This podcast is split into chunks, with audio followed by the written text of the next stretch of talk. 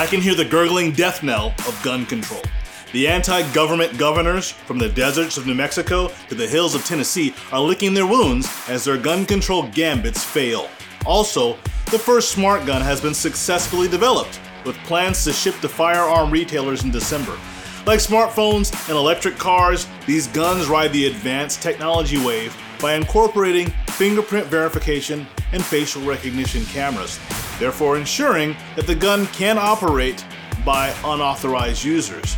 Proponents say these guns will prevent accidental deaths, deter armed thefts, and thefts of arms.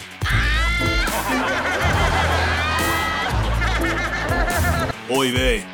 With governors who don't think that our constitutions and their oaths are absolute, it's guaranteed to not end well. Now, smart gun technology has been in the works since 2002, so we'll give you the inside scoop on this most recent attack plan of that tireless minority been unlocking the stock chains of tyranny on us and our posterity.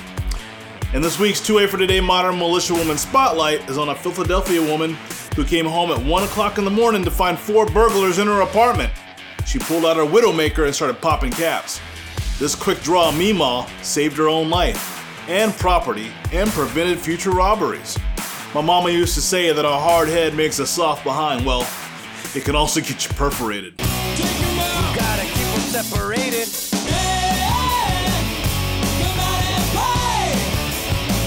Welcome to 2A for Today, a program where we explore all things that protect, threaten, and violate the Second Amendment rights of all Americans. My name is Zoe Warren.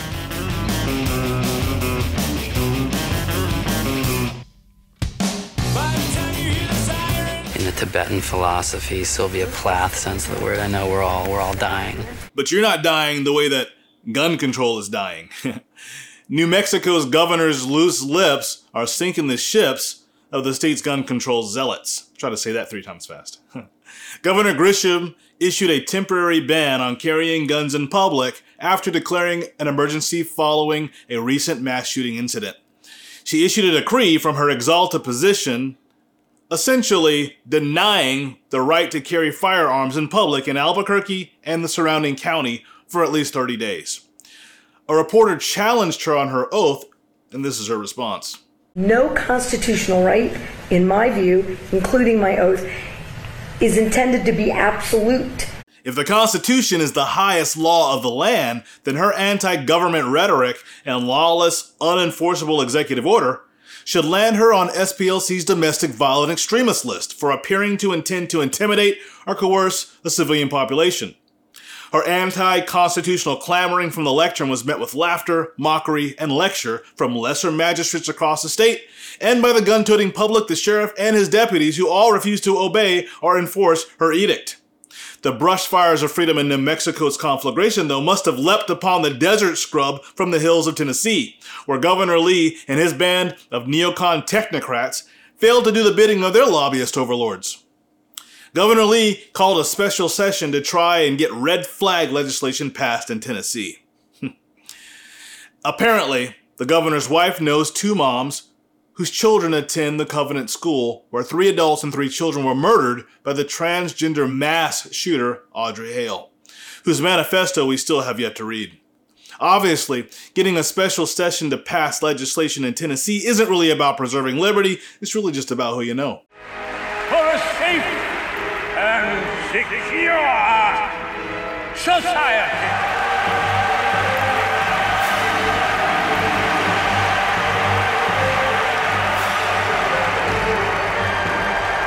So this is how liberty dies. With thunderous applause. If liberty dies to thunderous applause, then the insect like overture of a hundred angry snaps is the gurgling death knell of gun control in the volunteer state. While smart guns have been in development for years, it wasn't until this past week that it was announced that one of these devices is ready to go to market. There have been several unsuccessful smart gun production attempts by firearms manufacturers. The Colt Z40 was paired with a bracelet that released a coded radio signal which allowed the gun to fire, so only the person who had the bracelet could use the gun. Unfortunately, the gun failed to work during a demonstration for the Wall Street Journal, and after heavy protests from gun owners, the product, product never made it to market. Similar things have happened over the years when other companies tried to develop smart guns. They never succeeded due to either operational failures or uproar from gun owners and Second Amendment advocates. The company that finally seems to have passed the smart gun test is BioFire, a Colorado based startup founded by 26 year old entrepreneur Kai Klopfer. I hope that I said his last name right. This 9mm smart gun can only be used by the owner or authenticated user of the gun. In order to unlock the gun for use, the owner uses a fingerprint reader or 3D infrared facial detection feature, both of which are located on the gun itself. According to BioFire, these features work even if the person's wearing protective gear like gloves and masks. But having both features presents an alternative if the authorized user has an issue such as wet hands or a delay for their face to come into view. The product itself is one thing, but the government has entered the chat. In 2002, the first piece of smart gun, or in this case, personalized handgun legislation, was drawn up by Democrat lawmakers in New Jersey. According to a recent article from the NRA Institute for Legislative Action, this law couldn't go into effect until the state's attorney general determined that at least one manufacturer had delivered at least one production model of a personalized handgun to a registered or licensed wholesale or retail dealer anywhere in the country. The next requirements laid out in this law involve defining what a personalized handgun really is, setting product standards and features, and creating a roster of guns that qualify to be officially sold as personalized handguns by firearms retailers and dealers.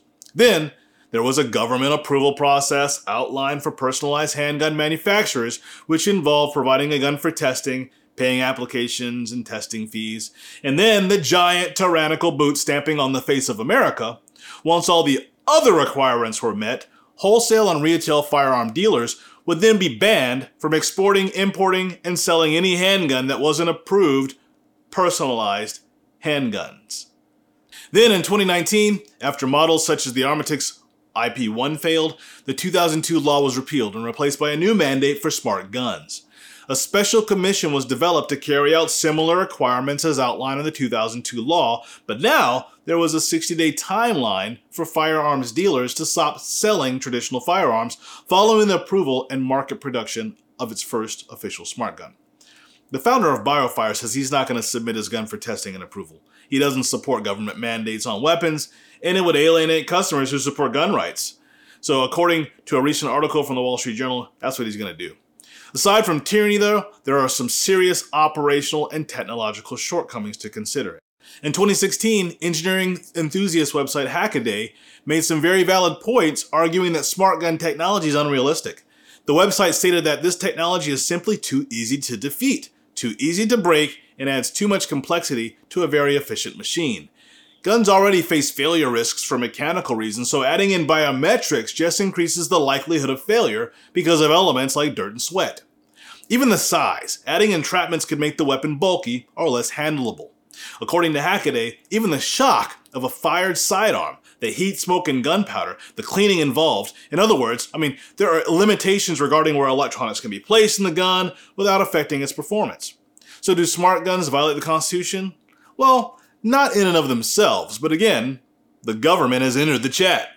In the Heller decision, the justices opined that the Constitution guarantees the right of individual Americans to keep and bear arms, but they went on to state that laws establishing conditions for the sale of firearms and they're still permitted, and the government can still ban the carrying of dangerous and unusual weapons. Dangerous? Unusual? Subjective much? Gun control groups will make any effort to use this terminology to impose restrictions on what guns people can carry. If you want to own a smart gun, you can pre-order BioFire's 9mm and it now has capabilities for multiple users to be registered in a single firearms personalized setting. As a lumberjack, I've been cutting wood for decades. My job is pretty straightforward. I see the wood, I chop the wood. My axe goes through every time. You remember when everyone bought all the toilet paper? And they wanted me to wear these things? And someone invested a lot of money into this stuff. They say I'm part of a global plan. I don't think so. It's too hot, it's too cold. You know what? The weather changes. We even hear crazy ideas on how kids should learn. Here's the news, Dad. Is it, son? Is it? What about this one, Dad? Nope.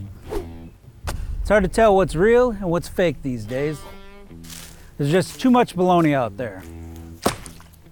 At the New American, they cut through the baloney and give me the truth. Visit thenewamerican.com and subscribe to get 50% off the cover price. And if you want an even better deal, use the promo code 10OFFSUB. Again, that's 10 off sub for more than 50% off. Now, for our 2A for today Modern Militia Woman Spotlight.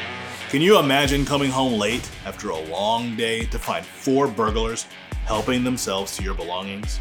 Now, I know some of you guys are dreaming of that special day. Luckily, this woman was prepared. This Philadelphia Meemaw wasn't trying to have it. The thieves hop skipped, hit the gas, and took off, but not before she put some lead in their tanks. She shot at least two of the burglars, the other two escaped, so it's unclear whether they sustained any gunshot wounds. When police arrived, they found one of the alleged burglars lying on the ground with gunshot wounds to the leg and arm, and shortly thereafter, they found the second suspect a few blocks away, who had been shot in the back.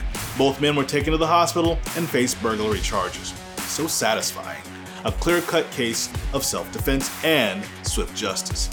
Our God given right to keep and bear arms is so critical. These types of intrusions happen on a daily basis, so you never know when you could be the victim. While the Second Amendment may have originally been written to protect us from a tyrannical government, we gotta remember that the founders declared war on tyranny of every kind, even from everyday criminals. That concludes our program. You've been watching 2A for today. My name is Zoe. Post your comments or questions, and we'll try to address as many as we can as fast as we can in the coming weeks and months. Thank you for watching 2A for today.